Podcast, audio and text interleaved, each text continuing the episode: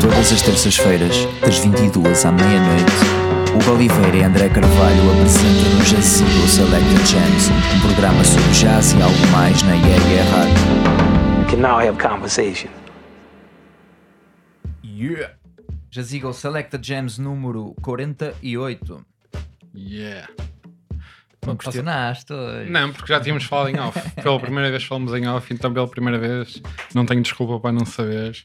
Mas 48 já é boi. A partir de agora acho que já nem devíamos contar. Era só tipo muitos, programa muitos. Yeah, também, por acaso, tipo, é um esforço que eu faço todas as semanas para, para manter esta Mas é, é tipo aquela palmadinha nas costas. Já fizemos boi, já fizemos. Ah, por acaso não. Olha, 48 e ainda não nos mandaram embora daqui. Exatamente. Agora tem-se mandar, estamos no Spotify, filho. As primeiras três era isso. Exato. Ah, e então, novidades desta Olha. semana?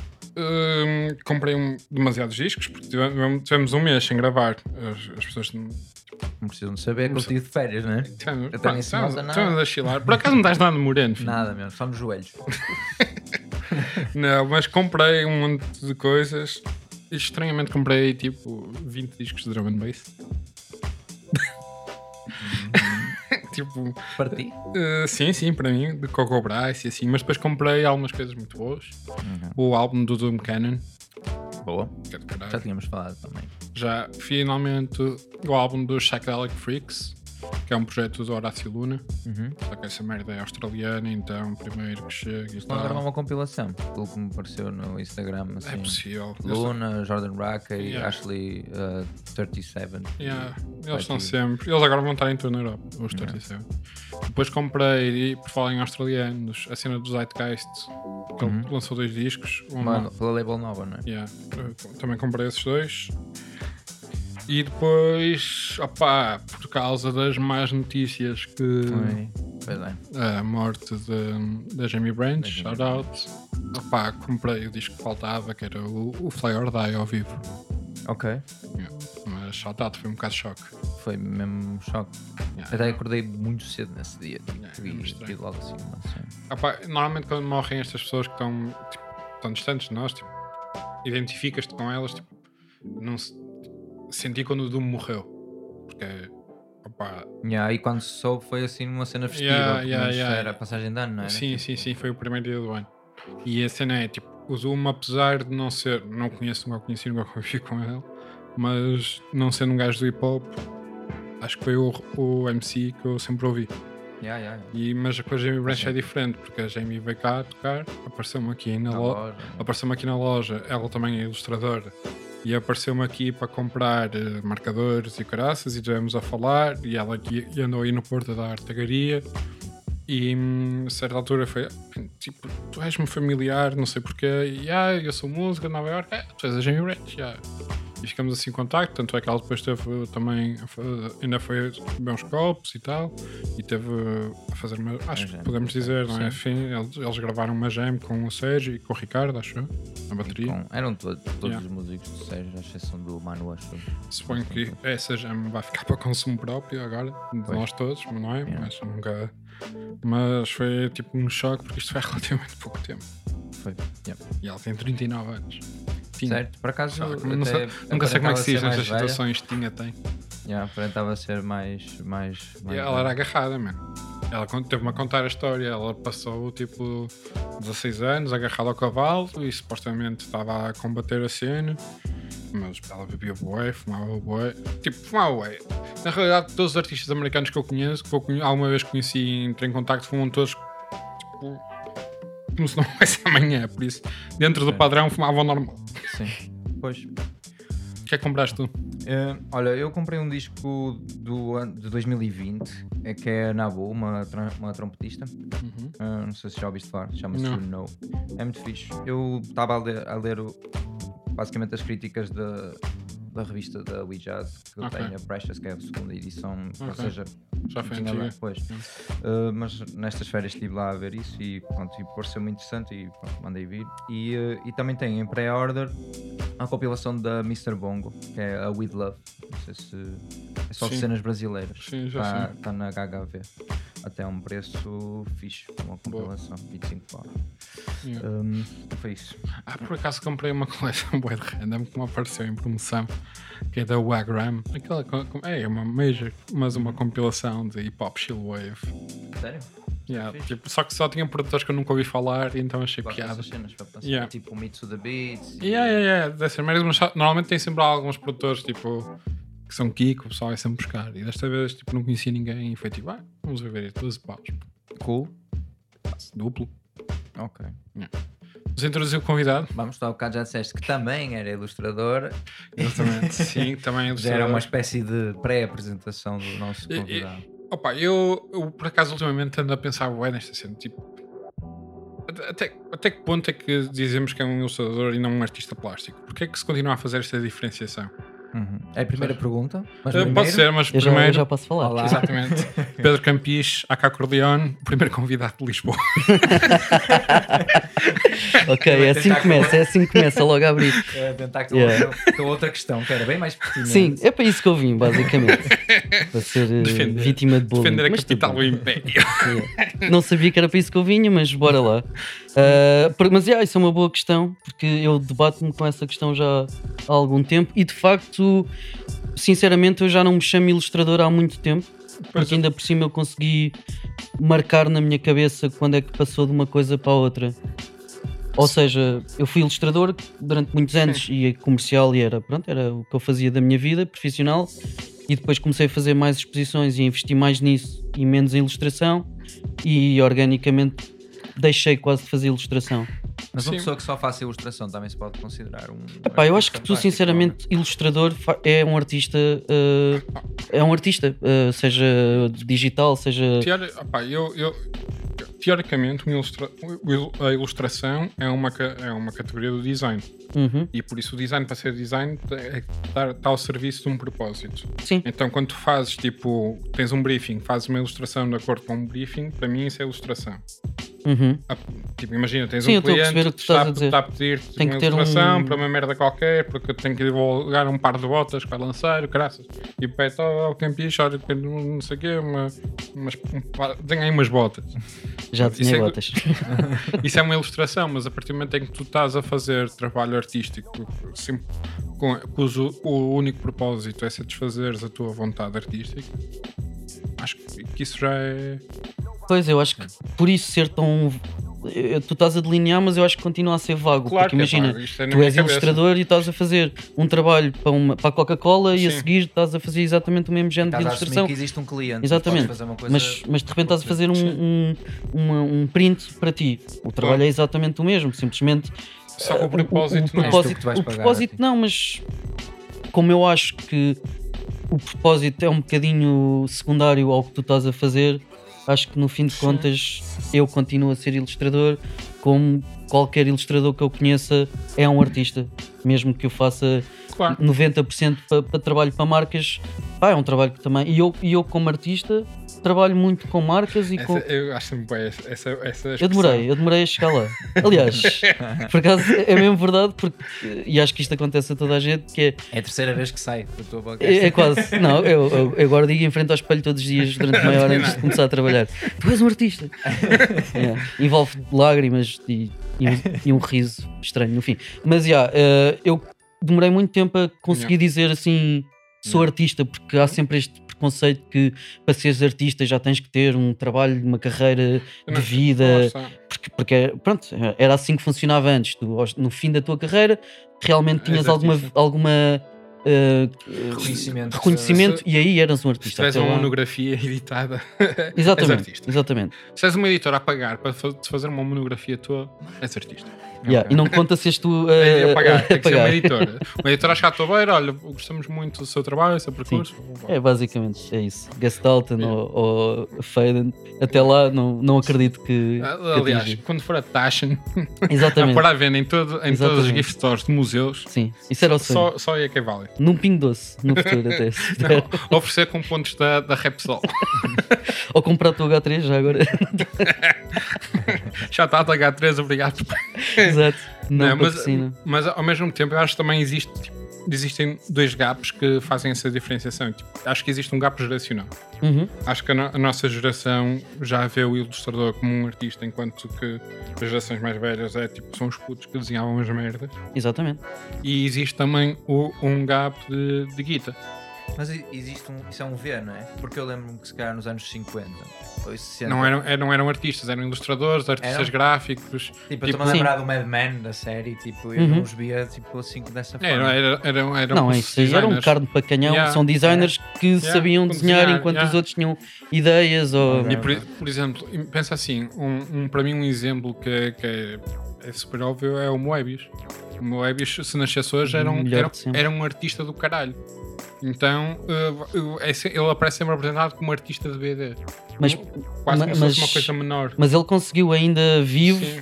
chegar a esse, a esse estatuto, porque ele foi arguably tipo, o melhor autor de banda desenhada da geração dele, e ainda por cima ele tem uma série de pseudónimos. Ele fazia Sim. cinco bandas desenhadas com linguagens completamente diferentes. diferentes. Inclusive, o Moebius é o nome dele como artista e não como Sim. uh, autor de banda desenhada, porque Sim. ele tinha outro nome. E Moebius foi o nome que ele escolheu como artista, porque o objetivo e Era o que ele queria vingar. fazer era mesmo, não era vingar, era fazer coisas que não fossem presas a um, à Oh, banda desenhada. E, e ele ainda vive, conseguiu, mas na banda desenhada tens muitos poucos que conseguiram sair desse label de artista de banda desenhada. Yeah, porque é até muito- Devem ser mais os, cartunistas. Sim, não é? Exatamente, cartunistas e- exatamente. Pá, é ilustrador? Sim, e depois há outra coisa que é, por exemplo, meu pai era artista eh, e, e- e faz parte daquela geração que um artista também era designer, também sabia qualquer coisa de arquitetura, sabia qualquer coisa de design de produto, sabia. E, e pronto, um pouco homem eh, renascentista. Só que Tinha que vender a cena dele, não é? porque antigamente era assim, era tu eras designer, eras artista, eras um Tens pouco de tudo. tudo. Não havia muito esta. especializavas depois em alguma coisa, mas tu eras um pouco de tudo. E eu ainda assisti ao meu pai, o que foi até bastante estranho, porque eu estava a estudar design gráfico com noções muito mais contemporâneas do que era, em choque com o meu pai, que tinha uma visão arcaica do que, é que era o design gráfico, mas ele de facto sabia as bases todas e sabia ao mesmo de um design de produto, sabia de pintura, de escultura, de, de- de cerâmica. Yeah, E isto é uma coisa que hoje em dia nós, como nos focamos muito mais em algo, também é mais fácil tu conseguires ah, chamar tipo artista de qualquer Eu, por exemplo, eu chamo a mim artista multidisciplinar, porque eu odeio que me ponham em caixas de Sim, street art, então na de realidade ilustrador, de. É, yeah, yeah, yeah. eu, eu hoje quero fazer uma escultura e amanhã Sim. quero fazer videomapping ah, e chateia-me. ainda não fizeste. Ah, fiz uma tentativa, um, não, não foi super interessante. Com videomapping. É o próximo. Está no passo. futuro, está no Na futuro. Um realidade- funcionário da arte. Exato, o escravo. uh, yeah, mas acho que isso Ah, não, não fazia ideia por acaso que o teu pai também era artista. E é então, artista, escultor. É, é, é daí que tu tiras ideias da cena, porque também já, tu metes em, em tudo que é por Sim, processos diferentes, queres explorar e o caraças. Se tens, agora uma exposição, o, o, o, Temple of. uh, Não, é o Temple of Doom. Yeah. Do Doom, Temple of Temple of Light, mas podia ser Temple of Doom. Muito bom, Doom. Dedica. exato. Só vamos todos adorar. Uh, mas já, uh, eu, eu ah, vem do meu pai muito do que eu faço, sem qualquer sombra de dúvidas, e eu queria fazer o que o meu pai fazia e tive desde criança muito pequenino no estúdio com o meu pai a fazer escultura, a fazer pintura, a fazer uma data de coisas. Isso marcou-me muito. Ah, mas no que eu faço especificamente é muito diferente. E o meu pai era escultor e esculpia com pedra e fez isso durante 40 anos e era a especialidade. E eu, pelo contrário, eu estou sempre a querer fazer coisas diferentes, mas isso vem muito mais da minha impaciência. Claro. Aborrece-me fazer a Nunca, mesma nunca, coisa. nunca. Sim, é um bocado também dos tempos de agora, não é? Sim, mas- eu acho que se ah, calhar daqui a a 10 anos vou ser a pessoa que está a fazer sempre a mesma coisa. A que sim? Eu, eu acho que não, mas, mas é o que a que eu nossa- acho que toda a gente que faz, que repete o, teu- o seu trabalho hoje em dia, a dada altura de ter tido o seu o pensamento de não, eu nunca me vou deixar prender por uma Porque forma. repara que nisso na música também existe, já ninguém Claro. Escuta um disco inteiro até ao fim. Muito pouca gente escuta um disco. Nós fazemos inteiro até ao isso um fim. Nós bocado. fazemos isso, mas, Somos um bocado menos. sim. mas há pessoas que não fazem e, e é totalmente válido. Que, Sim, Sim, tanto, Skip, skip, tanto skip. é que volta e meia nós recebemos, ainda, ainda recebemos uma demo há pouco tempo e em que recebemos, ah, eu quero lançar um single de cada vez e nós ficamos sempre tipo. Yeah. Nós Sim. curtimos a cena. Tipo, Também não como se fosse um. Yeah. bem como é que- como Yeah, isso. Pois eu, eu- eu imagino que criar um disco há de ser muito parecido como fazer uma exposição, no sentido em que as peças têm todas que fazer sentido numa ordem específica. Até mesmo, eu, por exemplo, eu penso nisso quando ouço álbuns em shuffle e penso. Há uma ordem que este artista escolheu e nós de alguma forma escolhemos a nossa ordem porque gostamos mais de uma Gostamos de uma mais, outra, mas aquilo tem um sentido e as Sim. exposições funcionam, pelo menos para mim, muito assim. Sim, mas também há quem faça exposições sem conceito. Sim, que sim, sim. sejam tipo a sorte de works. Como quem- que Sim, ou-. Como quem faça Ou discos, de coleção, certeza sim, também. Sim, ou coleção de trabalhos. Yeah. Sim, sim, claro. sim, sim. Aliás, na realidade, tipo, voltando à ilustração, o que, o que vês mais é um bocado isso até. Pelo menos à minha volta, o que eu vejo mais em termos de exposições, principalmente artistas que estão a começar, muitas vezes é tipo que quero mostrar ao máximo. Sim, eu, eu lembro-me exatamente de ter esse pensamento de eu quero mostrar o leque todo do que é que eu sei fazer. Só que depois, quando começava a pensar numa exposição, ficava demasiado entusiasmado com uma história, ou com uma ideia, ou com uma coisa. Eu, eu gosto da ideia de contar uma história, sempre. Ahm, Qual é que foi a tua primeira exposição? A minha primeira exposição for real que eu conto, porque fiz várias Sim. eh, experiências, foi a This Is Not Graffiti que eu fiz na Montana em 2010, na Montana Shop and Gallery em Lisboa. E essa tinha um conceito e foi um bocado. Lá está, eu fiz Hum. grafite muitos anos. Ainda fazes? Não, não, não, já não faço grafite. Como eu, o que é grafite ok, para sim. mim, não faço há muitos anos. Gosto de pintar com latas com amigos e em sítios eh, em que não me- Tranquilos. Não gostas de andar a fugir à polícia? Exatamente, já paguei para esse peditório várias vezes. Ahm, mas eu lembro-me perfeitamente quando fiz essa exposição, era eu a tentar contar a toda a gente que fazia parte do meu grupo de amigos que continuavam todos no grafite, era um bocado de género, olha pessoal, eu já não sou do grafite, mas isto é a minha homenagem ao que eu aprendi à minha escola verdadeira que Meu, foi o isto Agora grafite. inspiraste-me, eu tenho que fazer isso. Ao pessoal do rap. rap. Mas já te. ah, acho que podemos falar aqui, porque outro dia estávamos a falar isso, porque tu andavas à procura de um gajo do Spoken Word Uhum. e, e não sei se te convenci no outro dia, mas ficar aqui em público. Ah, ok. Ah, não sei se me convenceste, mas. ah, ok, eu já percebi. Ele acha que convenceu. Não, eu não achei que convenci, eu continuo a achar que é o que faz sentido. Uhum. Pronto, mas isso são outros, outros 500. Não, mas, mas essa história é bem interessante porque eu nunca pensei nisso. Tipo, porque às vezes o conflito é mesmo com os, com os teus chegados, né? Tipo, Completamente, não completamente. ninguém, Eu acho que no grafite. uma cena moral com os teus bros, né? no grafite acho que existe uma coisa que é tu fazes parte de uma subcultura de um, de um, de um movimento que é muito forte para mim foi muito forte durante uma parte de formação da minha vida e depois esse período passou e lá está, eu tive problemas suficientes para não querer pintar mais e fugir e tudo mais Uhum. Uh, mas eu queria de alguma forma continuar a existir nesse mundo, mesmo que fosse de uma forma mais como observador, porque de facto eu já não ia pintar, já não ia uh, meter-me nas, na- nas aventuras de antes, mas eu sentia quase um. Eu devo isto não só às pessoas à minha volta, mas a mim próprio de isto foi a minha escola, isto foi o que eu aprendi, já não é o que eu estou a fazer e não vai ser o que eu vou fazer no futuro, mas isto é um bocado o meu obrigado, a minha homenagem. Eu, pronto, foi. É o que levas dali. Era Tipo, um bocado. não. Isso é super interessante, Isso é por acaso. é. Mas sempre, mas ao mesmo tempo a gozar com os. com- a exposição era basicamente a gozar com os dogmas do, do grafite e as regras, porque é um mundo cheio de regras. Sim, é, como- é o hip hop no geral, é um mundo Exatamente, cheio de regras. exatamente. É o hip hop Yeah. no geral, porque na realidade tipo, o que ele está a dizer é o que tu sentes também em relação à cena do Sim, rap. é muitas cenas. É Yeah. tipo, no fundo, tu se calhar já não te identificas a andar a fugir à bófia. Tipo, eu já não me identifico em falar de coisas tipo. Sim, sim, sim. ao Menino Jesus, Yeah. Yeah. E pronto, é basicamente a mesma coisa. Mas isso é, é mesmo isso que tu disseste, bro. Isso são regras do hip hop. É quase é mesmo tipo, tens que seguir uma cena Yeah. e até vês que os outros que são mesmo discriminados que são os que tentam fazer cenas de, de- Diferentes fora e fugir, yeah. Ao, mesmo- ao mesmo tempo, nós dizemos que é do hip hop porque é a cena que vocês estão dentro, de certa Uhum. forma. Porque eu estava a ver no outro dia aquela série uh, Pistols sobre a cena dos Sex Pistols e o início Uhum, do ainda movimento punk e o graças. Está onde?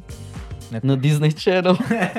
Acho que está. É? Tá, olha, Tá, tá. Tá Que eu eu lembro-me de rir Pois com é. o Sex Pistols no DJ Disney Channel. yeah, tá- Ok. eh, tá no fixe, streaming, tá bem- tipo. Está bem filmado. Não é Disney Channel, é Disney É, plataforma. Disney Plus, eu estava a dizer Channel.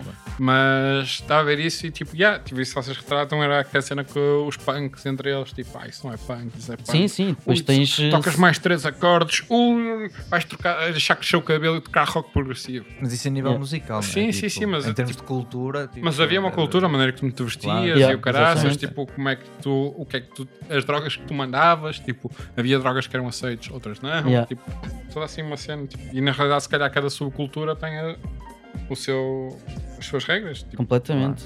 E no grafite, para mim, sempre me achei uma coisa muito. Pá, eh, até antes de, sei lá, filosofar sobre isso, já achava desde o início que era um bocado um contrassenso tu pertenceres a uma cultura que é procura ser anti-sistema e o mais eh, ok, existem estas regras todas e nós não as vamos cumprir e vamos criar Mas as nossas, mas depois as que se criaram era pá, eram coisas tão básicas como tu não podes fazer bonecos porque tu fazes letras. As letras têm que ter uma sombra para a esquerda, não pode ser para a direita. Ah, o tipo de lata que usas tem que ser este, não é aquele. Pá, era. Ainda Yeah. hoje, ainda hoje eu E a- penso nisso e a gente. E a cena de. Se fores contratado já não és real. Ah, completo. Bem, nem vamos falar Sim, sim. no que é que é o street art Certo. para a maior parte dos, dos Pá, writers. Eu eh, sou da opinião que street art não existe. Pronto, polémica. Pum, Não está é, polémica, feito. não é polémica, eu vou-te explicar. Tipo, na realidade, tipo, ainda por cima numa altura destas em que tens imensos ilustradores Yeah. a, fazer, a pintar murais e o caralho. E designers gráficos e Exato. pessoas que nem vêm Vamos desta lhe área. chamar o que é, que é muralismo. Uhum. Existe. Sim, sim, sim. Lá Ainda bem que falas nisso. existe há, há imenso tempo. Esta cena de street art é quase um termo de marketing É. criado. Aliás, tipo, criado até por pessoas como nós, porque nos deu jeito durante, Yeah. durante imenso Tens que tempo. dar um porque, nome uh, catchy a uma exato, coisa. E para as notícias saírem nos jornais e, e começar a divulgar-se. e o caralho, Mas isto é muralismo, é tipo. É moralismo, é arte pública, porque sim. a arte pública é muito mais sim, mas isso- abrangente. lá está, isso é uma coisa que funciona depois contra nós. Porque, por exemplo, tu numa câmara, em muitas câmaras, não sei se é, em Lisboa a GAU trabalha de maneira diferente, mas aqui no Porto ah, ah, o, a street art está dentro do domínio da Ágora, porque é vista como entretenimento, Uhum, a arte pública está na, na, está no- na cultura, Sim. que é cultura. sim. Seja, então, nos- o, a street art, o muralismo, assim, né? E não só na rua também, mas Ok. tipo, o muralismo aqui, se for de um gajo do grafite, nunca vai ser, nunca vai Uhum. fazer arte pública. Vai sempre fazer entretenimento, uma Caso- coisa para as massas. Lá está, eu, eu acho muita piada a isso. Isso faz uma confusão do caralho, meu. Porque eu estou num período em que o que eu mais quero é exatamente distanciar-me desse, desse label, porque para já o que nós já fazemos é arte pública, Claro. mas não tem essa conotação, porque lá está. Street art ex- existe para poderes pôr ali numa caixa Yeah. a malta que vem do, do grafite e, e whatever. Para não, Ah, para não chatearem muito, porque é popular, porque na realidade, tipo, a arte pública. A arte pública que não é fácil de compreender, normalmente tem um conceito muito forte, a, a- a memória, a, memória, a memória descritiva muitas vezes é mais importante do que a peça final em si. como a arte contemporânea, quase no geral. Sim, mas lá está, e, e- eu sinto muitas vezes que é uma maneira de encaixotar e sinto que muitas vezes é um, é um problema geracional. Uhum. E sinto que quando a nossa geração estiver em cargos de. Porque convenhamos que os decisores políticos são, por norma, uma meia de idades muito mais acentuada Uhum. do que. Sei lá, tens 30, 30 e tal anos também, digo eu. 30 e tal, sim. 30 e tal. 37. Pronto. Eu sinto que existe tipo, essa, tipo, essa disparidade. Sim, sim, tipo, sim. opá, Eu, eu, eu, há 10 minutos estava a ter essa conversa ali em cima sobre isto, sobre ahm, a diferença que existe em chamares arte contemporânea ou street art e a conotação negativa que ainda existe de é uma arte menor, é, é como a ilustração. É, género, não é bem, existe isto que é, que é validado e é, é cultura, e depois existe o entretenimento, e realmente é muito assim que é visto. Daí eu achar que é importante realmente quando já tens este trabalho e já fizeste, já, já ah, puseste, ai, como é que se diz? Já conseguiste mostrar que tens um trabalho válido nas ruas, a arte pública já existe e já o fazes. Portanto, Claro. porque é que isso não pode ser uma coisa mais permanente? E é aí que eu estou a querer. Sim. ir. E Eu, eu percebo perfeitamente esse, esse que- querer fazer esse distanciamento. Na eu, honestamente, vejo as coisas de outra forma. Tipo, eu não- nós não somos artistas na circos, não é? Uhum. Nós somos promotores culturais. Mas, por exemplo, Curadores. eu também não curto a palavra curador, honestamente. Percebo que seja tipo a cena, mas, por exemplo, nós durante muito tempo vendíamos circos, é uma galeria de arte urbana a certa altura isso começou a fazer tanta comissão que eu agora já não digo isso. Eu, Uhum. eu digo que somos um espaço de cultura urbana Uhum. em que abraçamos muitas coisas e normalmente há uma ligação. Artistas fazem arte urbana, por norma, mas na realidade o que me preocupa mais é a ligação do artista às ruas. Uhum. Não me importa muito se vem do grafite, se vem de quê. Sim, até porque isso já não é obriga já não é isso que diz que és um artista, Claro um que bom street artist. É, podes ter feito um paste up na vida e, Isso é um seguir- incrível. Pronto, exatamente. Pá, eu Até acho, na acho música existe isso, é? Sim. Ah, ou seja, se não fizeres eh, hip hop, mas se se fizeres música urbana, tipo, Sim. que até o que nós retratamos aqui é um bocadinho urbano. Claro, sim. porque É... Eu, eu já, já, já conversamos sobre isto nestes programas. Tipo, Sim, sim. sempre que o, o termo música urbana, para mim, remete-me sempre a um universo um bocado racista. Porque Ok. quando se faz, fala música urbana, que estamos a falar de black music. Certo, certo. É, o que é, que é de onde vem e que é de onde vem grande parte da cultura que nós consumimos, é, produzimos que- e que é o que se faz na publicidade também. É. Quando tu estás a fazer um marketing para um É público urbano. Tu sabes o que é que estás na verdade a dizer. Yeah, yeah, É uma pois. forma de branquear. Yeah, é verdade. É isso. E na realidade, tipo, é, é, é isso. Tipo, nós, nós, nós, enquanto editora ligada ao jazz, nós trabalhamos com cultura negra. Não, Certo. Ao jazz, ao house, ao ao hip hop. hip-hop, tipo- se, se for, se for no- na música eletrónica, até é pior. Que é, no house é música negra e homossexual. Não, é, é pior, como se fosse uma coisa negativa. Exato. não, não, é pior, é mais grave o, o facto de se branquear essa situação. Certo, certo. Sim. Porque na realidade é isso. Pá, acha que eu estava agora, agora bateu a primeira exposição tua que eu vi, acho que foi logo que conheci o teu trabalho, na realidade foi na O. E foi Lost in the Woods, que era a que tiveste a meias Yeah. com a com a Angela, com a Cruella. Exatamente. Mas essa foi. É, A O era, não era onde era, era aqui no centro comercial e aquilo era mesmo pequenino. Vocês tinham uma espécie de umas máscaras Epá, de madeira. Eu posso dizer agora, com este tempo Podes. todo que já passou, Não que aquilo. Não, não é que não curto. Eu curti da experiência e foi fixe. Só que aquilo foi tudo feito em cima do joelho.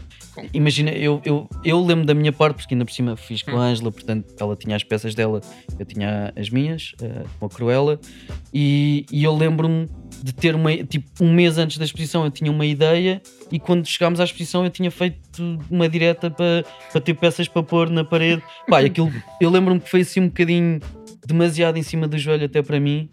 Ahm, mas já, eu lembro-me que me diverti porque fizemos as tais máscaras Yeah. e fomos fazer um photoshoot para o meio da mata Yeah. nas Caldas da Rainha, que era onde vivíamos, e isso acho que foi a parte mais interessante desse projeto. Até é um pouco estranho de saber que me conheceste por aí, porque Foi. esse para mim foi meio um flop esse pessoal de trabalho. Foi, meio, ai, foi, não gostei nada do que eu fiz." foi, foi, foi isso e pouco depois dessa altura, acho que foi pouco depois, fizeste uma cena para a enxofada. Já não me lembro da, da cronologia, mas fiz, Que era já aquela- fiz aquela ao va- mão. eh, Eles tinham uma, logo. um projeto que era Uppercuts e eu fiz o logo e depois era- que acabei de a fazer uma t-shirt. Porque na altura dava-me bem com o Joel, com, ainda me dou bem, só que já não estamos tantas vezes juntos, que é o, o Diamond Bass, que na altura Uhum. fazia parte em enxofada. Ok. E passava muito tempo lá e cheguei a altar e no estúdio que eles tinham, aquele estúdio que pegou fogo. Sim, sim, sim. e sim. eu lembro-me de ver lá e perguntar quem era, de quem era aquilo. Yeah. E ah, é de, é de um, é de um gajo daqui, não sei o que, não sei o que mais. Sim. Foi, foi, esse foi o meu primeiro contacto com o teu trabalho. E eu fiz esse trabalho porque o, o meu amigo com quem eu depois eh, fui, de quem eu fui colega de casa, o GP, o Rastronaut, eh, que já Que é trabalhava. daqui do Porto. Não, Não, não não é. é nada, mas a namorada era e ele passava cá muito tempo. Mas já a namorada era de Braga. Mas ele passava muito tempo aqui no Porto. Está bem, mas isso, estás a ver como é que vocês são? De Coimbra para cima. Já, estás a ver? Eu já estou, já estou a projetar para todos. É assim que tu me deixas. Eh, pronto, a Mariana, a Mariana, se não me engano, posso estar errado. Eu sei que não era do Porto, mas Não, acho que era de Braga. Era de Braga. Que ela tinha Ah, amigos em comum comigo, yeah, o Miguel ok. e esse pessoal todo. Pronto, portanto, tu Sim. queres dizer o quê? Se és de Sim. Braga. Pronto, é cá de cima, certo? E, E cá ele não cima, é- no Norte. Yeah, yeah, exato. Também consigo. Ah, e o GP, não, o GP é de Benfica, pá. Não, não brinques com coisas Não- sérias. não se pode Eu ser acho que ele em ficaria tudo. ofendido. Não se, pode ser, não se pode ser bom em tudo. Ah, Foi o teu primeiro Eh, contacto assim com a cena da música? ah, pá, A- a não, a tra- a não. trabalhar. Eu comecei a trabalhar com música, curiosamente, mesmo, mesmo no início do meu. Ainda estava na faculdade, porque os meus amigos, muitos do grafite, mas outros não, eram do hardcore e todos tinham bandas de hardcore. Ok. E eu, curiosamente, nunca gostei de hardcore. Era um. Em, em 20 pessoas à minha volta eu era o único que não, não gostava de hardcore, mas comecei a fazer a merch para as bandas todas que eu conhecia. E então até era estranho, porque eu fazia merch que não tinha nada a ver com, com o mundo hardcore, que aquilo era uma guerra, a banda eles chateavam-se todos uns com os outros, que eu tinha feito um logo que era muito mais eletro. Olha, eu, eu- eu tinha uns amigos meus que tinham uma banda chamada Eternal Bond, quem- para quem eu fiz vários t-shirts, e o que eu fazia era as t-shirts, era o estilo de t-shirts do So Me para a Headbanger. Era o que eu, eu, eu dizia, adoro a Headbanger, não é o mesmo género de música, mas bora como se fazer isto fosse. resultar. O espírito é o mesmo. Não, mas Yeah, aquilo gerava bem, discussões de, dos gajos ficarem todos eh, fedidos uns com os outros por causa disso. Portanto, aquilo até era uma experiência antropológica porque eu acabava por ir aos concertos todos e ficava na, na, na banca da merch. Outra Ahm, referência cultural da coisa. Pá, eu achava, eu, eu, eu adorava aquilo, mas não, eu não adorava a música e não ouvia praticamente nada. Depois, comecei- com o tempo, comecei a gostar de algumas coisas, ah, mas aquilo para mim era tipo, eu era um bicho do mato ali. Eu ria-me, estava o tempo todo a rir, como era a sério, tipo um moche, tipo, o que, é, que é que vocês estão a tentar provar? Mas pronto, depois eu consegui perceber o, ah, o- a energia ac- acima de tudo, tipo, que é a cena do hardcore e do punk. Uh, mas isto começou, já, começou. Eu estava na faculdade, ainda nem fazia a mínima ideia o que é que eu queria fazer, mas já sabia que, pronto, eu desenhava letras quando fazia grafite e era um bocado transportar esse universo para bandas de hardcore. Estava estava a pensar agora também és é amigo do Barbedo, do Caver, Yeah, que é um gajo do hardcore. que é do hardcore, do punk, Exato. está aí prestes a lançar houve o seu projeto. Eu até disse outra vez, Yeah, yeah, yeah, num um almoço que tivemos, Sim. eh, que só curtia o Lil Dick e isso do pessoal que nos foi. Yeah, assim, mas- sim. Aliás, ele, Ele- ele está a fazer um álbum de punk eh, no One iPad, no, no iPad para iPad. No iPad Uau, para iPad. ok. Opa, ele, não que ele vai ver isto, vai achar que eu estou a gozar, não estou a gozar. que eu- eu- nós, de- aliás, nós demos de crítica, eu e o Tiago demos de críticas, não Ok, temos ouvido. ok, ok. tá-se. Mas Sim, senhor. quando, vocês, quando ele te ajudava, proposta até é fixe. quando, volta, quando eu sei que ele te ajudou a pintar em Miami, Yeah. Em Miami não, nunca não, estive em não foi Miami, em Los Angeles. Em Los Angeles, sim. Que música é que vocês ouviam enquanto pintavam? Pá, por acaso com, com, com o Barbeto tenho, umas, eh, tenho piada porque nós estamos sempre a, a discutir um bocado sobre isso. Porque Yeah, o que é que ouvias em LA? É uma boa questão. eu, eh, olha, vou-te vou dar outro exemplo. Em Sendo uma LA pessoa não me lembro Portugal, totalmente. Lisboa, o que é que ouvias Porque em- nós em LA não estávamos a trabalhar sozinhos, fazíamos parte. Nós estávamos a fazer um anúncio, era uma máquina gigante e nós nem podíamos escolher a nossa música. Portanto, LA não contou muito desse ponto de vista. Mas nós, cada vez que trabalhamos, estamos sempre a discutir: ah, quem é que põe isto? Estou farto de ouvir as tuas músicas, não sei o quê. Pá, e tenho uma história linda que foi um dos últimos eh, projetos que fiz com, com o Barbedo. Eu tinha um projeto comercial com uma empresa na Suíça para pintar um- uma parede de uns escritórios. E fui lá, pá, trabalho normal, estávamos eh, os dois sozinhos numa sala o dia todo a pintar e estávamos nestas discussões: quem é que põe que música, não sei o quê. E ele diz: pá, eh, hoje sou eu que escolho, vamos ouvir eh, rancheiras. Então tivemos o dia todo só a ouvir tipo aquela música mexicana que estás sempre a ouvir. eu, Ai, ai, ai. Pá, e de repente acontece uma cena incrível que é: nós estamos a pintar, com isto aos altos berros e nós, aquilo é animados a pintar, e de repente vejo só assim uma cabeça tipo, dentro do, do- do escritório, e é um gajo que eu claramente consigo perceber ficou bem entusiasmado, tipo, estava com os olhos bem abertos, e entra e ele começa a falar em espanhol connosco. Ah, eh, eh, de onde são? Porquê é que estás a ouvir esta música? E nós, ah, eh, somos portugueses, estamos aqui a pintar. Isto é a música da minha terra. Então, ele era mexicano que vivia há 15 anos eh, na Suíça. Pá, e ouviu aquilo e foi tipo, o homem quase começou a chorar ali. Uau. Pá, todos os dias passava lá a grande festa. tipo, fizemos ali um amigo só por causa Vocês dessa música. dias tiveram que ouvir aquilo. Hã? Pá, yeah, quando o gajo vinha aí, eu, "Fogo, lá, bora lá, mete lá, faixa 12. Mas yeah, eu, eu à pala do, do Barbedo dou por mim a descobrir músicas e cenas completamente random, porque ainda por cima quando estás a trabalhar, pá, tu depois de um bocado precisas de ouvir coisas diferentes do que Yeah. estás sempre a ouvir, porque senão ah, cansas-te. Também Ah, acredito que provavelmente também se aquilo já depois já seja quase um- sim, é som música ambiente, sim, sim, é um bocado. Ainda não te bateu para ouvir podcasts enquanto trabalhas?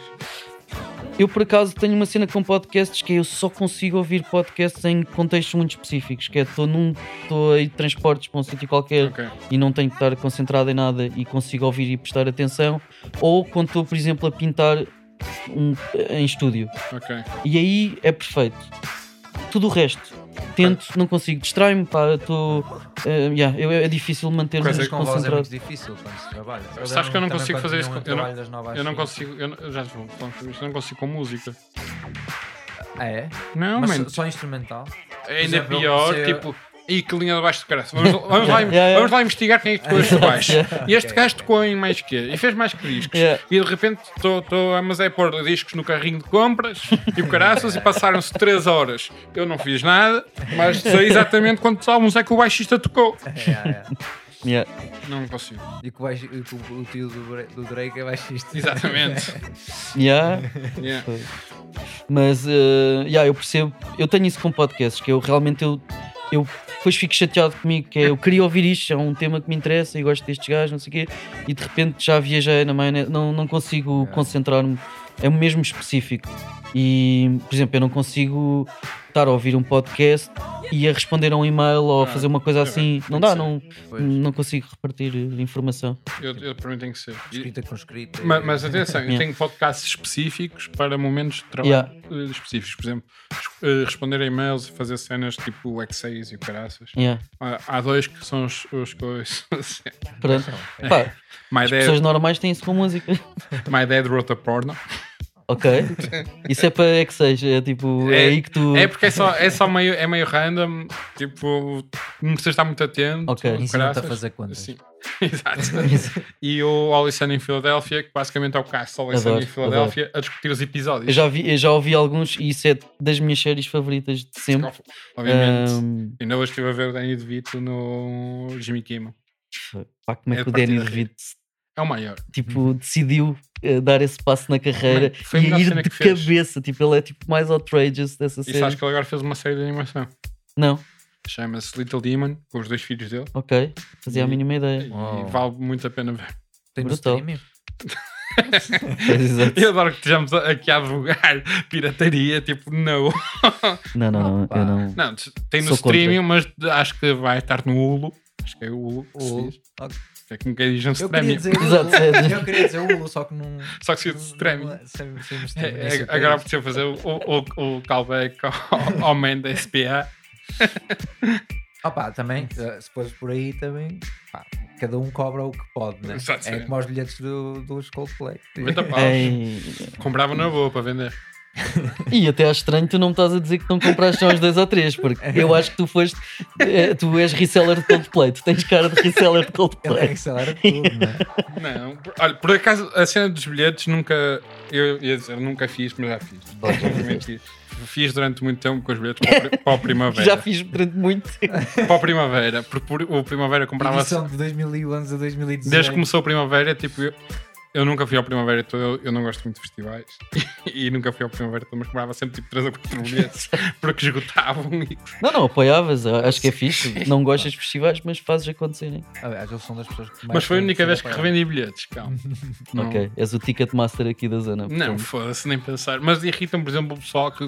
Esta nova cena de. que são as próprias promotoras, às vezes, a comprar uma parte dos bilhetes para pôr a revender mais Yeah. caro. Tipo, acho que é um bocado tipo. Isso era o que as editoras grandes faziam. Sim.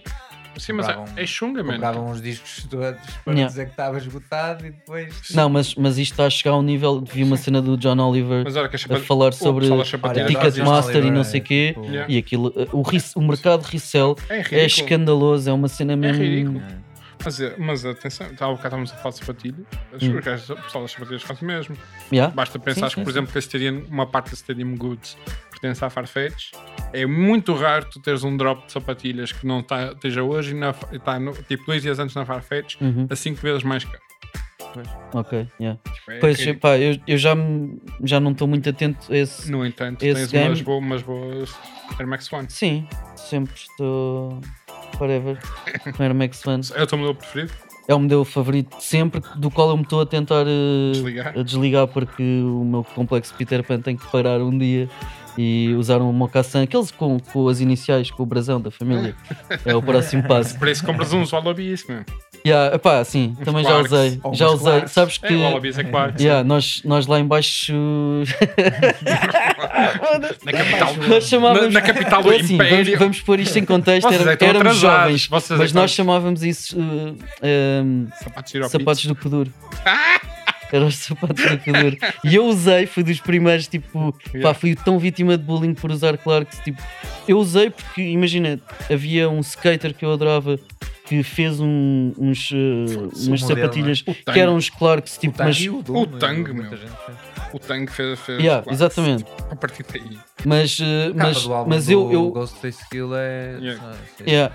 Mas eh, lá está, tipo, eu, eu já tinha essa referência, mas à minha volta era tipo, só, usava, só usavam esses sapatos tipo mitras. Que, Pá, eu- gunas. o meu problema com os não que eu originais queria é que não são muito confortáveis. Pois pá, mas eu. Está bem. Se formos por aí, todos os vans que eu usei na minha vida Ah, foram desconfortáveis Sim. até passarem a ser minimamente confortáveis. Mas isto tudo para dizer, eu adoro este modelo e tenho. Vou Também sempre. Aliás, acabei de comprar os. eh, Não os últimos, mas os penúltimos eh, Bata Wave. Quais? Os, têm- vermelhos? os- não, é, Os não é vermelhos. Os, ontem, eu. os, os últimos saíram ontem foram os anteriores, que é tipo acaso, com, com, Já tens? com o cabedal tipo cobre. E eu ah, já sei quais são. Opa, porque rece- recebi os últimos, já está de pata, que foram muito fixe. Tens os brancos? Não, os brancos só saem para a semana. saem Não, para os brancos saíram ontem. Saíram ontem. Não, os brancos saíram. Os brancos. Saíram ontem. O pessoal já está a receber. Family Friend. Ah, não, tens razão. Não saíram para o público, mas já. já... O Apolo sai na terça-feira, tenho a certeza. Eu recebi a semana passada os vermelhos, que saíram no mesmo dia. Yeah. Ah, ok. Que eles foram, foram fixes. E eu agora de- mandei-lhes um e-mail a ver se não dá para. Eles vão te mandar à merda. Claro que vão. Mas tu já tens os, já estás a receber dos Coldplay, portanto não, não é assim um problema assim tão Não, mas grande. atenção, tipo, eu, eu tenho. Eu, opá, eu, eu, eu, eu tenho alguma fixação para algumas marcas Uhum. e a PAT é uma delas. Yeah. E tenho, eu tenho quase todos os modelos das colaborações com, com a. Ok, É uma. Pá, tem essa fixação, é tipo isso. eu para- percebo. para- até... Para, cal- para calças é, normalmente é Carhartt Uhum. e t-shirts tento comprar t-shirts de artistas. Ok. É isso, aliás, É, é aqui que ele dá de volta ao povo, estás a ver? Obrigado. Obrigado, tá- André, por tá isto, apoiar as nossas eu estou a carreiras. usar uma desenhada por ele. E já, isto já, Yeah, já é porque- considerado vintage. Já, já é. E eu nem sei se tenho essa t-shirt, por acaso. Boa impressão, já não sei. Ele faz quem- resell. Já não sei. Já, exato. Não. Se quiseres, Já com as manchinhas e tal. Por acaso, isto é uma colaboração, é um estúdio, não é? De Sim, a Lisboa. Tuan, Yeah. ehm, que por acaso eh, é uma rapariga que eu conheço do tempo também do, do hardcore, que depois começou a fazer Ok. serigrafia e tem um estúdio de serigrafia e Perto uma marca. calçada- E até sendo fica, fica perto da calçada do Combo. Sim, eu- eles já não estão nesse Já não é? espaço. Ah, então. Ah, acho que esse espaço já nem existe mesmo. Ahm, e agora, pronto, não sei dizer onde é que eles estão agora, mas é um.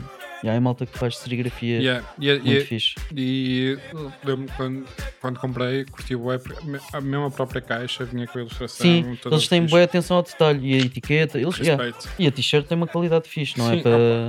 Epá, Bem, eu não tenho nada a ver com essa parte do processo, só fiz o desenho. t-shirt? Não tenho a t-shirt. Pá, por E- acaso estás a e dizer na isso, altura acho tu, lança- que não tenho. tu lançaste com uma serigrafia também. Sim, que- também não tenho. Eu tenho, mas não sei- eh, essa foi uma das cal- Sofia, se ouvires, eh, tenho que ir lá buscar um dia. A culpa é minha. Por acaso eu- essa serigrafia está alguns perdida na minha casa. Pronto. É assim, é, que, é nestes momentos que se o Já o estás a fazer a eu- arrumação aos discos? Estou, estou. eh, Aliás, estou. estou- Onde vais chegar? Onde eu estou a fazer arrumação aos discos. Boa, então vou levar uns cantos para casa. Nem vais notar a cena, a De- beleza deste stream é que tu não marco uma vais. mensagem com os que eu sei que que tu queres dizer. quatro. Ok, exato. Por acaso há uma Tens secção. muitos assim, repetidos, de que compras sem te lembrar Agora estou a que. notar. Pois, a fazeres este inventário. Porque é que elas nunca. sei lá, Tu também compras discos. Compro, mas eh, muito Sim. eh, cirúrgico. de género, eu Sim, sei o exato. que é que eu quero, vou procurar. Normalmente vens aqui ao Porto e compras. Já, é verdade. Mas. sempre, mas é para ajudar, estás a ver aquela cena. É Por acaso, por acaso há um que eu, que eu comprei, que já agora faço isto, que é- vou-me queixar. Não, mas comprei um do, do Thundercat achar que era o original e só depois é não, que mas eu disse que na era tipo. altura que era, Pá, sim, que mas era eu- Chopped and Screwed. Mas eu E- não ouvi ou não prestei atenção. Atenção, e é fixe. Do Oji mas foi. Mas é preciso estar muito chapado para ouvir É. aquela merda. É shop, é shop, shop and Screwed, é aquela Yeah, merda. eu sei, eu sei é. Yeah. É mesmo Eu, é aliás, durante um ano da minha vida eu, eu tinha um dia só de shopping screw de fumar e só ouvi Nice. tudo. Ouvi tudo. Eh, Eu e o David fazíamos Yeah. isso na minha Sim, mas casa. vocês chegaram a fazer umas merdas disso. Chegámos a fazer umas merdas disso, mas Eu na a verdade ouvir. ouvíamos Isso nunca era, saiu. Tipo, tudo, punhamos tudo em Shopper Screw. Yeah. Tipo, ouvíamos o Kes em Shopper Screw. É. Tipo, o meu álbum de rimas em Shopper Screw. Ok, yeah, yeah. O Del é um dos Hum. melhores, por acaso. Fica já aqui a digo. Eh, Shout out yeah, yeah, se estás a ouvir. yeah. E shout out ao David também Yeah. por, por aquelas não. quartas-feiras de. David agora é, é Big Time Artist. Ah, mas já, tipo, não compro disco, nunca comprei um disco. Achei no outro dia que tinha comprado um disco que já tinha, mas ah, sonhei que eu tinha só. Eu faço isso por- porque vezes, tipo, tenho aquela cena de passar numa feira, caraças. Eu não consigo passar por uma cena que tenha discos sem não ir ver. Ah, eu, eu compreendo. Tipo, não, co- não consigo. Tipo, é, é impossível. Tipo. Uhum. E depois tenho, "Ah, olha que barato. Ah, ok. Eu é levo. porque é um bom deal. Yeah, tipo, é um Yeah. bom deal. Uhum. Tipo, e de repente, tipo, desses bons deals, comprei 5 do mesmo. Yeah. Depois diz-me quais é que são. Uh, se tens 5. Quer dizer, Não, mas, mas eh, vou- se tivesses que fazer uma colaboração com a Nike, era esse o modelo que fazias? sem qualquer sombra de dúvidas. Acha, no outro dia estávamos a falar da sapatilha do Porto. Achas que qual seria qual é que achas que. Ah, aliás, não posso dizer, não é a sapatilha de Lisboa. Não É os- quais são os ténis de Lisboa? Espera aí, o que é qual é a pergunta que me estás a fazer para eu ver se Quais são? Tipo, imagina, se houvesse um modelo, tipo, nós Para estávamos mim a são os falar 97. aqui no Porto, Não, as de Li- Lisboa. mas 97? Uhum. Ah, Para mim acho que são. Ou, ou eu as vou dizer que eu, eu, pá, eu, eu, para mim, o meu primeiro amor nem foram os Air Max One, foram os 90. Ok. Foram os primeiros que eu tive. E tive tipo 4 modelos e eu associo isso a uma, ao meu Mas é nascimento. grafite.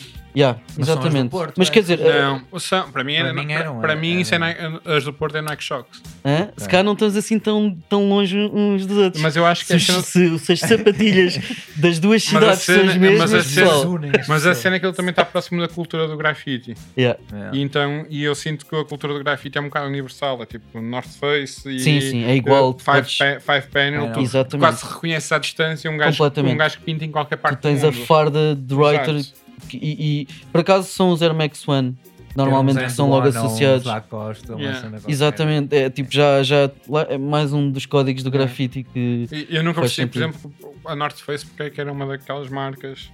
sabes, Porque a North Face antes não era assim tão fixe.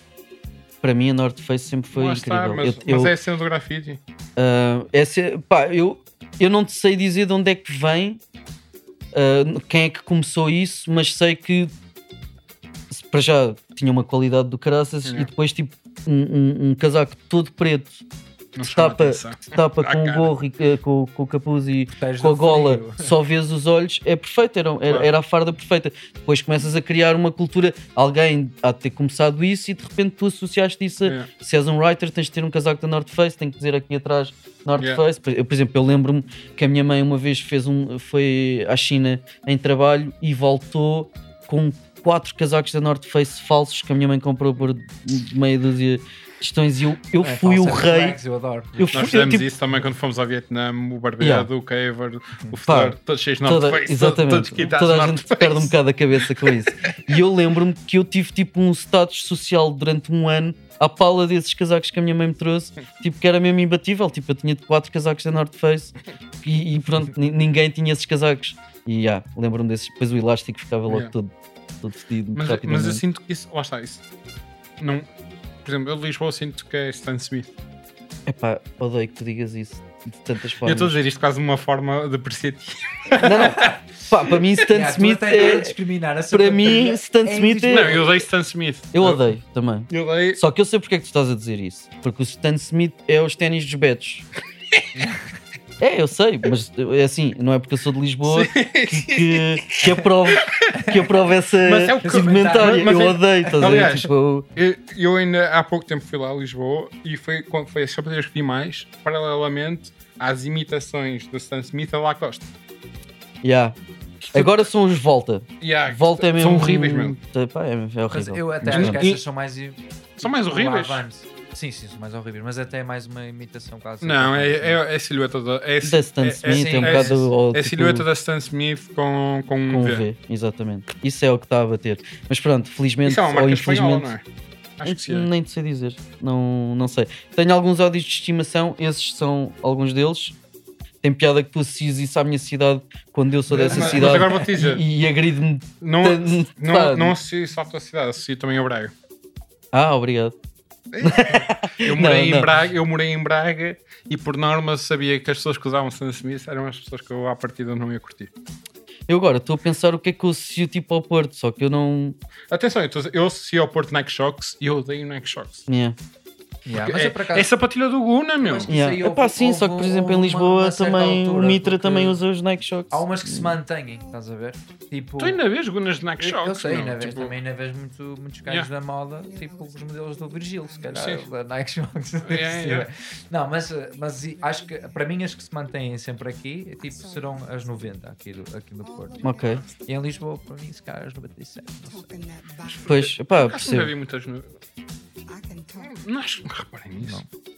Sim, 97. eh, É? Teve Não. um período que Mas bateu e toda a 95, gente Mas se tinha. calhar foi Mas período, lá 95 está, se calhar foi também, período em que eu passei mais, mais vezes a Lisboa. Sim, eu por exemplo, eu, eu lembro-me que para mim, a dada altura, eu seguia, tipo, eu tinha um amigo meu que ia a Paris todos os anos, eh, uma ou duas vezes, e ele era o gajo que vinha com o que estava a bater. É, pá, pronto, isto também já foi há uns aninhos. Paris, acho que até assemelha-se muito à cena tipo, do, que, do que é depois aqui. Sim, o, o, o Mitra, o Pá, template do Mitra, do Guna, É um é, é, uma- é exatamente, é Lacoste, Sérgio Tacchini, nananã, e uns Nike Shocks ou. Yeah, algo desse género. Portanto, pessoal, vamos admitir que se calhar eh, são mais parecidos. eh, Yeah, yeah, yeah, não, estes, não, estes preconceitos são, Não, até, são iguais. até porque estávamos a falar E aposto que há pessoas que usam Stan Smith no Porto. Claro que há. Bem, há fazeiros no Porto. Fazeiros. Ah, Não, atenção, há imensas pessoas que usam. E, e a atenção, a história por trás da Stan Smith é fixe, atenção, Tá bem, e o gajo é um desportista, pá, pá, pá. Mas o, que é que isso interessa? O ténis é a um história por desporto é toda duvidosa, mas Porquê? por causa do gajo na altura do, do tempo dos nazis e o caralho. Ah, pá, mais ou E eu, menos. por exemplo, sempre que li essa história, fiquei sempre assim um bocado. Aquela cena, eu vi logo que nunca mas- Aqueles samba, eu sabia que tinha uma suástica lá escondida. Pensa assim, tipo, tens uma empresa, eh, de hoje para amanhã, tipo, temos aqui um André Ventura chega ao poder aqui, Claro. tu não podes chegar a Portugal e tu produzes qualquer coisa. Tens uma fábrica qualquer Certo, merda. já falamos disso sobre a Amália. Sim. Tipo, eu nunca, nunca criticarei. Ou, nunca ou cri- tu ou produzes para, para o ditador Para o regime. ou fodes-te. Certo, certo. Toda a Então, gente se tem um- estiveres a produzir e a viver, tipo, Sim. não era o caso da tipo, Toda a vamos- gente desse período, a. Se queria ter trabalho, era um É, artista claro. de regime, não, não, Não, e tu não tens que compactuar eh, Yeah. com as políticas nem nada. Só que ou tu queres viver disso, tens que. Claro. Pensa assim, Fanta. Fanta é a bebida nazi.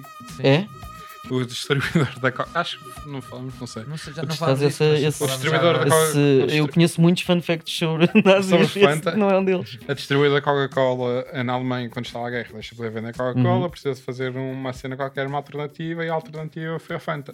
E depois, quando, Ok. acaba, quando acaba a guerra, tipo, eles voltam a trabalhar com a Coca-Cola, a Coca-Cola gostou da Fanta, comprou a receita E é isto. Não fazia a mínima ideia.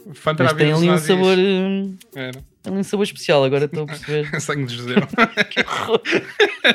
Primeiro, primeiro matas, primeiro matas, depois. Estou tão contente de participar neste podcast que vai ser eh, provavelmente o último. Ah, Isto é uma piada.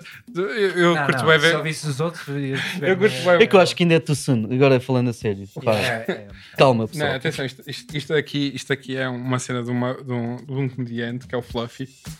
O Sabes? Fluffy, Um yeah. mexicano. Yeah, yeah, E, e ele, há, uma, há, uma, há uma cena dela que é, que é assim a dizer, porque ele foi um, uma cena e estavam uns alemães que ele estava a gozar com um boa de gente Uhum. e que só não estava a gozar com os alemães. E a certa altura estavam a falar de uma bebida, tipo, Uhum. ah, o que é que bebem aqui? Fanta, o que é que bebem naquele país? Fanta, blá blá blá. E aí, o que é que os alemães bebem? E ele ignorar, e a certa altura eles enervaram-se. E ele respondeu-lhes, Blood of Jews. E repetiste. Ah, tão bom. Bora. Pá, Acho que não é, Yeah. não, não pode ser Este considerado. podcast é patrocinado pela Fanta. portanto. e, e pela. Receita original. Não, se fosse é pela minha kombucha, né? Não, eu- aqui nós trabalhamos é coruja e, Coruja, e é. why not. Olha, tenho o Why Not no estúdio. Não é incrível? Descobri agora. Gosto bem. É como está a matar o vício da Coca-Cola.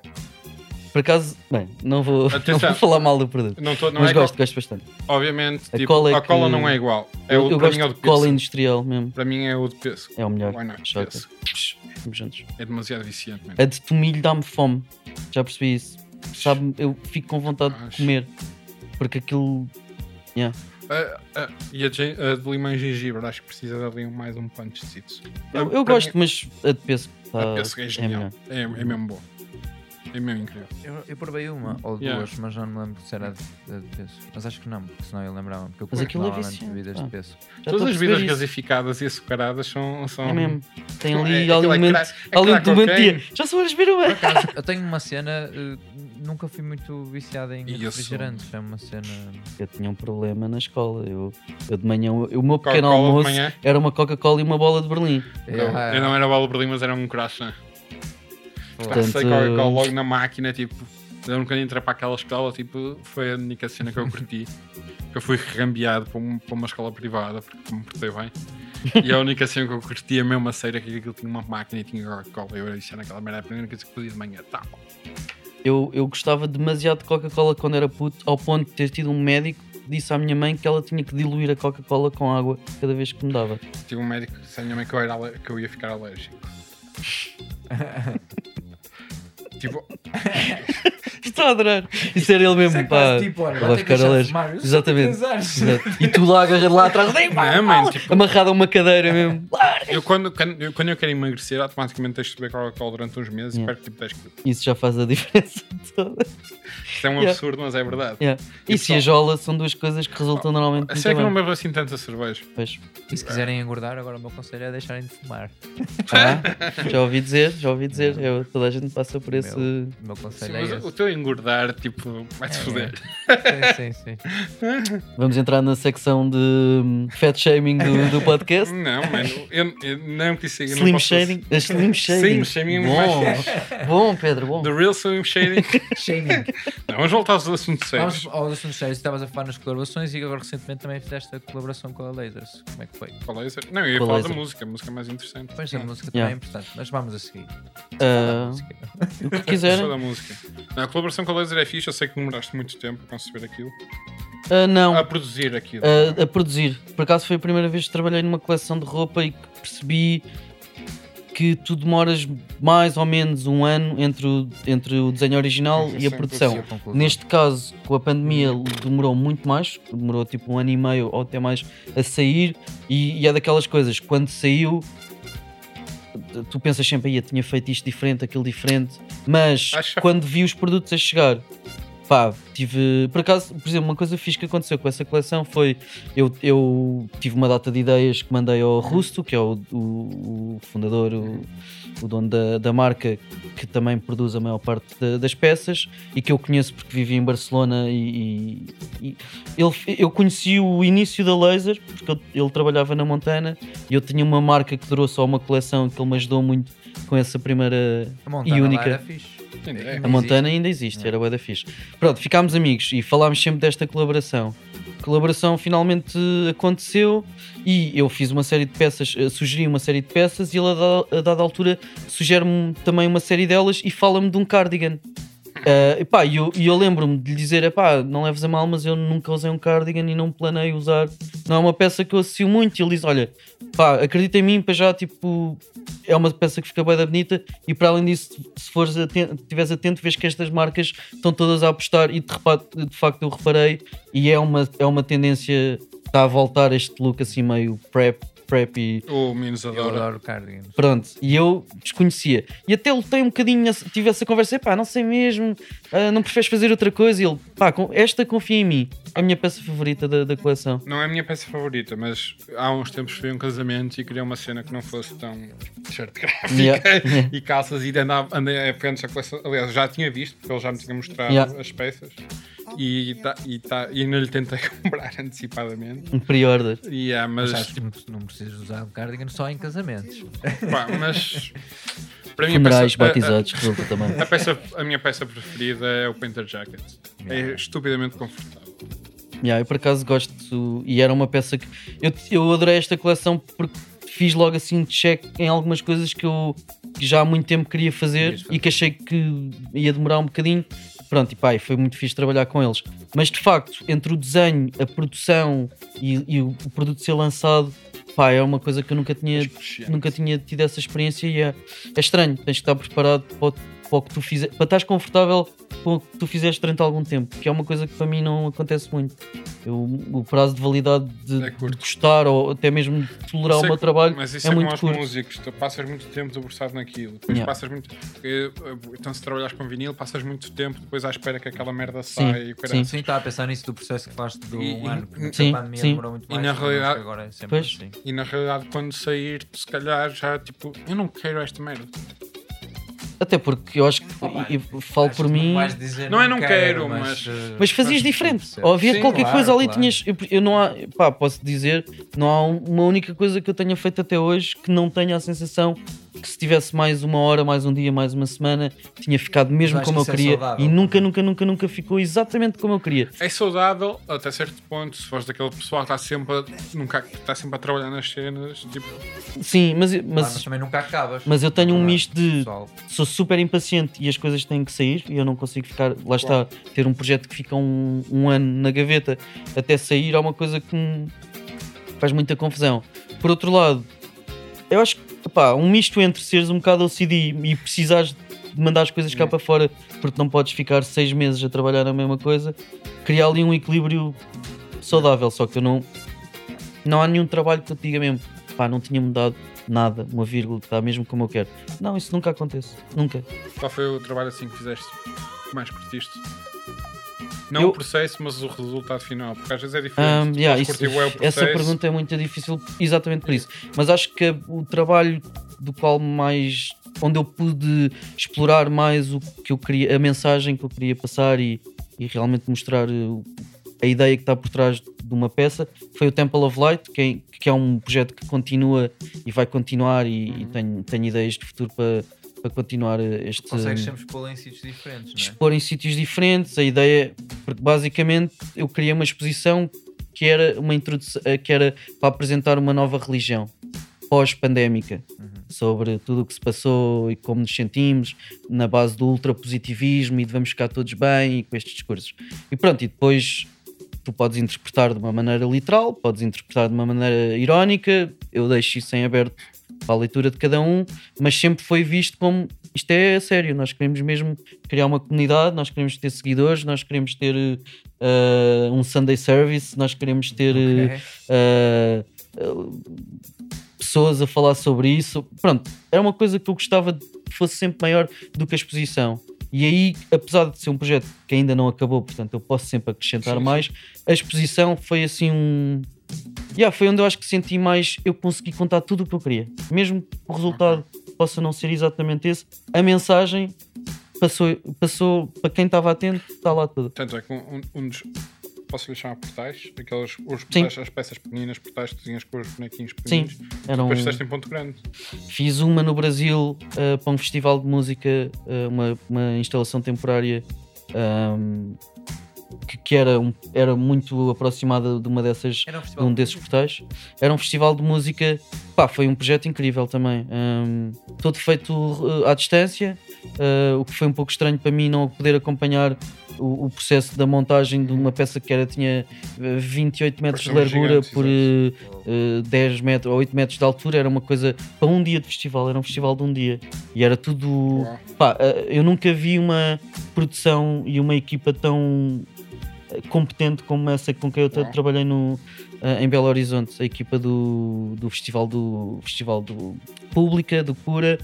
Fiquei super, pá, mesmo Uau. deslumbrado com a capacidade deles. Aquilo foi festival de um dia. Eu cheguei só mesmo para, para o dia do festival. Eu, eu tinha acabado de aterrar, tinha inaugurado uma exposição dois, um dia antes na Suíça, Aquela- na, na Galeria Colli e dos Azulejos. Portanto, foi seis meses de, de de intensidade extrema num projeto com uma técnica que eu nunca tinha feito e viajar no dia seguinte, uma viagem de quase 30 horas com escalas para o Brasil. Cheguei lá, pá, foi incrível ver aquela escala e o trabalho ao vivo foi, foi mesmo especial e depois ver as pessoas, porque isto era Belo Horizonte foi um dos estados que mais sofreu com as hum, ah, com, a, com a pandemia do ponto de vista de coisas que não estavam abertas e de que as pessoas não poderem usufruir de, de- pronto, da- da vida normal e tiveram fechados e durante mais tempo do que uma série de estados no, no Brasil. E então foi o primeiro festival de música quase para todas as pessoas que estavam lá desde a pandemia. E foi, eu foi. Eu cheguei morto com jet lag e tipo. eh, exausto, mas Feliz. foi incrível. Feliz e, e pá, foi uma festa do caraças. Vi Ney Mato Grosso ao vivo, Uau. foi um concerto Ele incrível. agora? 70 e tal? Pá, 70, e- 70 e tal, mas 79. o homem parece. Eu vi um vídeo, ele ainda com aqueles fatos de e Exatamente. todo, uh, Ele estava com, uma, com um fato todo de purpurinas douradas com, e, e pá, com um visual por trás muito bom, muito forte. Pá, e o gajo pá, fez um concerto incrível. Incrível mesmo. Fiquei Pá, contente. sabes que uma, um- uma das peças que estavas a falar das, peças, das cenas que mais gosto, uma das peças que quando penso no teu trabalho é a primeira que me vem à cabeça, tipo, sempre, é, é a escultura de pedra, aquela grande. Yeah.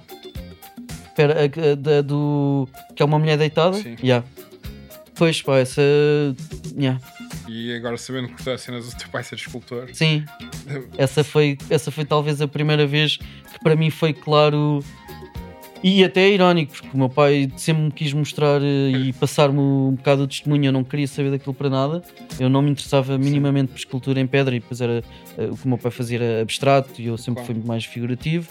Ah, portanto, hoje, e o meu pai já se reformou, já, já, já, não, já não faz escultura há muito tempo, Ah, e eu sinto que foi preciso o meu pai uh, uh, reformar-se e, e desligar-se completamente desse mundo para eu ter esse interesse. Então há assim um, um sabor um pouco amargo de eu podia ter aprendido tanto que não, já não pude aprender, mas pronto, também faz parte. Uh, Eu agora faço o meu caminho de uma forma diferente. Uh, mas sim, esse- esse- essa peça foi uma em que para mim fez um clique de já estou aqui a aproximar-me das origens. Yeah, yeah. não, é? que essa aí bateu. E agora para acabarmos a música, Ok. Tem de ser. Fa- Falaste de Timber Light, isso Uhum. para mim marca tipo, o culminar de uma colaboração que vem acontecendo, tipo quase um romance com a Master Jinx. Yeah, é verdade. Eu já sou fã de, Do Monstro Roxo? do Monstro Roxo há, há muito tempo. Sou muito fã da Min e do trabalho dela desde que comecei a ver. Portanto, era, uma ma- era próxima convidada também. Já está. Já vos cadear, sim. Há, há, Big, res- big respect. mesmo. E, e- e lá está. se- se- Uma das razões pela qual eu também tenho um respeito e adoro a Monster Jinx era pelos visuais que eram sempre flawless e sempre assim. Pronto, muito, muito fixe. Portanto, eu sempre. Eram e são, exatamente. E eu sempre quis trabalhar com eles, conseguimos ter essa oportunidade. E depois de já, já termos trabalhado juntos, surgiu com o Temple of Light, porque eu queria que a exposição fosse o mais imersiva possível. E, um- e a primeira peça da exposição era um vídeo dividido em dois, que era o lado, o, lado que é a escuridão, que era o, o- a ansiedade toda que, que nos criou a pandemia, versus o lado direito, que é a iluminação e A positividade. a positividade que sai de- desta experiência. E eu precisava de uma banda sonora e precisava mesmo que fosse algo que fosse que te colocasse exatamente nesse, nessa situação. Pá, e eles eh, aceitaram esse desafio. ahm, pá, fizeram um, trabalho incrível. O, o, o Máfio e o Maria. E pá, e eu adorei porque se tu ouves com atenção, eu- o meu briefing era tudo o que são cultos, tudo o que são seitas, tudo o que são estas New Age, eh, eh, tipo, bora, bora pegar nisso. Eu estava a pegar de um ponto de vista visual e eles foram pegar de um. de Sabes, para um- mim, o, o expoente máximo musical dessas coisas de seitas é o Irracional do Tim May. é da- racionais. Racionais. É incrível, incrível mesmo. E é uma influência, é uma influência. Um período. Sim, sim, sim. E, e esse- esses álbuns são tipo. Esse período acabou porque a mulher pinou. Exatamente. é. Bem, Tim Há uma animação deliciosa do Devendra Banhart. Não é do Devendra, mas é relatada pelo Devendra sobre isso. que É, é muito bom. Eu- tu mostraste-me isso. Exatamente. Yeah, eu lembro-me de ver essa. Eu descobri essa cena do, do Tim Maia Yeah. com esse vídeo. Yeah. Boa. Uh, para finalizar, Estamos assim. o que, é que, né? que é que andas, o que é que tens para sair? O Que é que, lançaste há pouco tempo uma colaboração com a Casa da Moeda. Yeah, Que é assim, que a- também foi um que assim a é a primeira vez que vejo a Casa da Moeda a fazer isto com. É, sim, é, o primeiro, o primeiro projeto, basicamente isto é um projeto de underdogs com a Sim, Casa da ok, Moeda ok. e o primeiro artista a fazer uma moeda neste contexto foi o Vils. E lançou há sensivelmente um, meio ano, um ano. E eu já, e eu, lá está, o projeto da Casa da Moeda demorou também um ano entre, lança- Ser entre o início. Pá, adorei esse projeto e E foi. dois meses a entregarem a mim, obrigado. Pois isso. Not guilty, não tenho nada a ver com isso. Distribuição, não, não sou responsável por nada disso. Mas, uh, pá, para já senti mesmo um certo nível de I made it, porque é uma instituição. Governamental gigante. Yeah. E depois, porque eu sempre vivi ao pé, ou vivi durante muitos anos, mesmo ao pé da Casa da Moeda, sempre tive um fascínio meio de heist, Eras sabes? meio De... ou... Não, não, não, não sou um numismático. Uh, que eu descobri. Atenção que eles que vendem mais coisas para além disso, vendem muitos livros e muitos livros de artistas Yeah. contemporâneos e, E não selos. de só. selos, Não faço é. ideia, nunca comprei selos lá. Mas olha, sabes que eu descobri com este projeto, tipo, para já ganhei uma, um, um, um, uma, Um follow, um novo. follow de segui- um- uma série de seguidores que vem da numismática uh, que eu nem, pá, lá está, nunca tinha prestado muita atenção e é, um, é, muito, é malta mesmo muito dedicada, que sabem tudo e querem todas as moedas, que esta última, pá, é como colecionares sapatilhas, tens que Claro, Yeah. uh, Não, have to- é, pá, e atenção, tipo, a coleção tem essa Ah, cena de knowledge ou de, Ah. bem-estar eh, cultural. E tem, tem- e tem uma vantagem, tipo, a, a moeda tem um valor nomi- nominal, pode Uhum. efetivamente ser, ser gasta e vem num estojo muito bonito, de cortiça, com uns ímãs, muito engraçado. Yeah, esse projeto eu fiquei contente e yeah, a minha mãe também ficou bem contente. Sabe, aqueles projetos que, tu, Yeah. que, Vai que os pais ficam, é yeah. pá, finalmente. Oh. E eu, é- estes, tempos, estes anos todos a fazer grafite e Qu- Quando é, cheio de dores de que, é, cabeça. quando é que os teus pais aceitaram que tu fizeste? É que a minha foi quando apareceu uma notícia no público sobre nós. Epá, eh, é uma boa pergunta, eu não me lembro de um momento específico, Mas, mas. porque o teu pai já é artista. Sim, mas o meu pai odiava tudo o que eu fazia relativamente a grafite. O meu pai, aliás, eu tinha discussões gigantes do mas és artista e não percebes o que é que eu estou a fazer. E ele, não, o que tu estás a fazer não é arte. E de facto, não era, o que eu estava a fazer não era, nem era essa a intenção. Hoje em dia consegues perceber noutro contexto que até certo ponto, tipo, Não. quem começou a fazer isto eram, tipo, tornaram-se artistas Sim, e mas- criou-se um movimento à volta disto. O que eu estava a fazer quando, entre os 16 e os 22 não era arte. Não era, mas era um caminho essencial para. Completamente, é o que eu digo. É a minha primeira escola e a escola mais importante que eu tive Por isso. foi essa. Mas não, eu- nenhum de nós estava a procurar. Certo. Sim, E acho que na verdade não vai chegar a vida, as nossas vidas todas para dizer Sim. se é certo ou errado. Ou se Não, não. Nem é tudo por aí, tens começar eu, algum lado, eu- nem, nem, nem digo Claro. que é certo ou errado. Eu só estou a querer dizer que eu, quando comecei, tinha estas discussões de género que era arte, mas nenhum de nós sequer. O teu primeiro beat é música? Pá, não, mas se calhar agora até ouço, ouço meus primeiros beats e digo. Não é os primeiros. Os, uh, aquela, os, os primeiros O de todos. primeiro Sim, todos. o primeiro de todos. Eu já nem me lembro do primeiro. Pois, não, é, não é música. Eu lembro-me do meu primeiro grafite. Que curiosamente eh, eu fiz o meu primeiro grafite no Mas oitavo lembro-me ano. do meu primeiro grafite, por acaso. É? Yeah, não me lembro do meu primeiro beat porque continuei, já fiz. Já fizeste beats, muito mais, tipo, yeah, marcou-te. O cheiro a aerosol faz com que a memória fique mais fixa. Não, mas houve, eu, eu fiz o meu primeiro grafite e saí da escola, fiz uma lata que ainda por cima era baseado no, no design de umas calças da resina. Claro, claro. Ah, e era tipo, era basicamente esse, esse desenho do, do dread.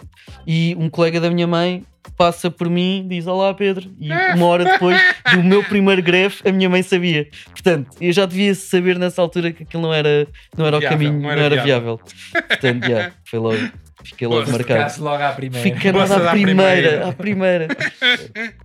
Pedro, obrigado. Obrigado, eu. Todas as terças-feiras, das 22 à meia-noite, Hugo Oliveira e André Carvalho apresentam no Jazigo Selected Jams, um programa sobre jazz e algo mais na Yeah Rádio. We can now have conversation.